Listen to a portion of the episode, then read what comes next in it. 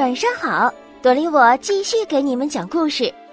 话说当年纣王因大不敬而获罪于天神女娲，女娲娘娘看到商朝气数已尽，并且预测西岐将会出现一位明主讨伐商纣。这位明主是谁呢？会是西伯侯姬昌吗？目前的状况看起来似乎不太像。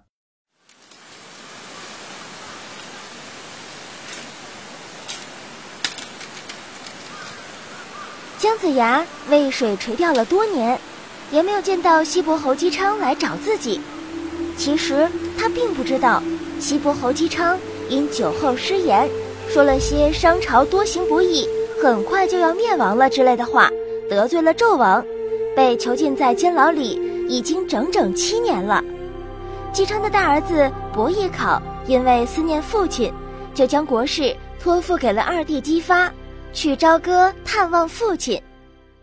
伯邑考知道纣王生性贪婪，为了能解救父亲，还准备了3件祖传的宝贝献给纣王：1辆7香车、1张醒酒毡和1只能歌善舞的白面猿猴。纣王见了这3件宝贝十分高兴，就耐着性子听了一遍伯邑考为父亲冤情的诉说。伯邑考的真情倾诉使纣王不禁有点心动，谁知道妲己在帘后见到伯邑考长得儒雅大方，谈吐也很得体，心里十分喜欢，忙走出来对纣王说：听说伯邑考琴弹得很好，陛下为何不让他为您弹奏一曲呢？好啊，如果你真的弹得动听，朕就放你们父子2人一起回西岐。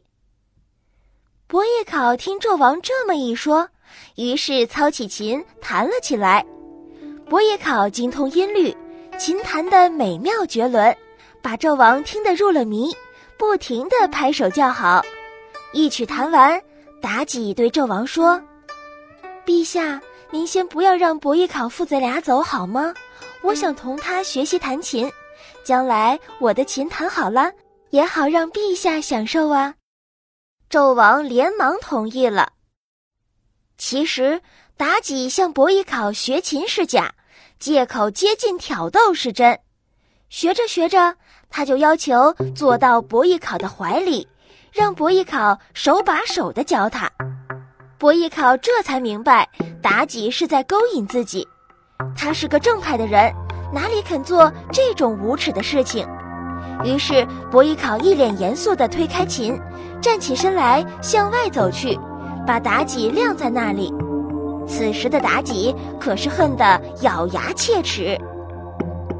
第2天早上，纣王向妲己问起学琴的事情，妲己对伯邑考怀恨在心，故意哭哭啼啼地说伯邑考想要调戏他。纣王一听大怒，立即传伯邑考来对质。妲己怕伯邑考说出真相，就劝纣王说：他没能把我怎么样，我看就饶了他吧。对了，他不是进献了1只白猿吗？陛下为什么不让这只白猿唱歌来解闷呢？纣王一听转怒为喜，立即令人叫伯邑考把白猿牵来唱歌。那白猿果然是个宝物，歌唱得动听极了。纣王听得如痴如狂，竟忘了举杯饮酒。妲己也已经听得神魂荡漾，不觉现出狐狸精原形。那白猿是个地道的神猿，有一双火眼金睛，善于观察人间的妖魅。他正唱着歌，忽然看见了面前坐着1只狐狸精，便猛地往前一窜，劈面就去抓妲己。妲己向后一闪躲过，白猿扑了个空。纣王眼疾手快，一拳照白猿头上打去，一下子就将白猿打死了。妲己吓得心惊肉跳，指着伯邑考说：陛下，伯邑考想让白猿杀死我啊！纣王恶狠狠地说：快将伯邑考推出去喂蛇。妲己说：不，叫人把它剁成肉酱，做成肉饼，然后送给姬昌吃。他如果吃了肉饼，就可以赦免他；他如果不吃，就立即处以死刑。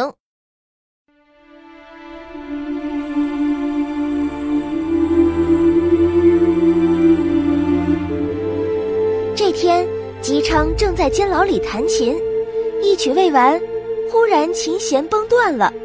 吉昌吃了一惊，忙取出金钱占卜了一回，明白儿子伯邑考遇难了，不禁泪如雨下。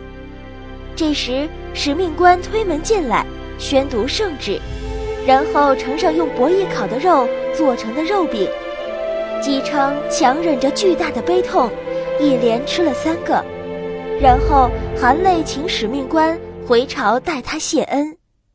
使命官将姬昌吃下肉饼和谢恩的事奏报给了纣王，纣王终于答应了放了姬昌，但不允许他离开朝歌。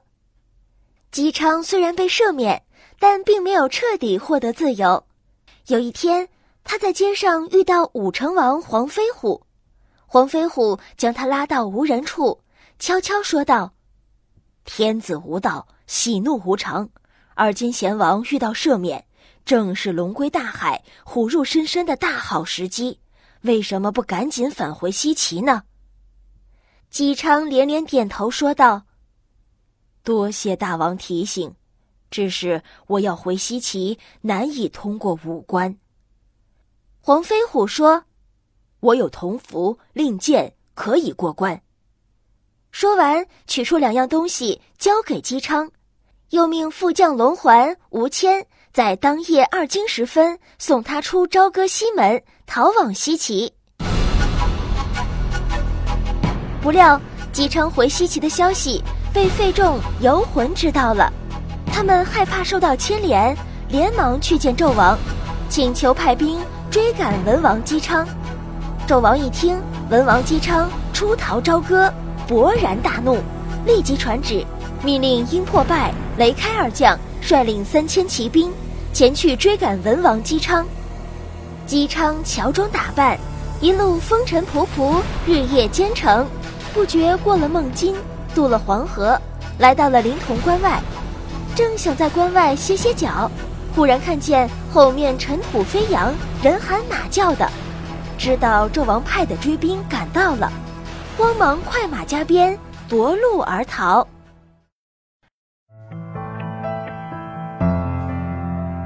纣王派出的骑兵有3000人，姬昌一个人怎么才能躲过追兵呢？真替姬昌捏了一把汗。如果他遇难，谁来讨伐纣王，谁来拯救天下呢？今天的故事就讲到这儿，明天接着给你讲。晚安。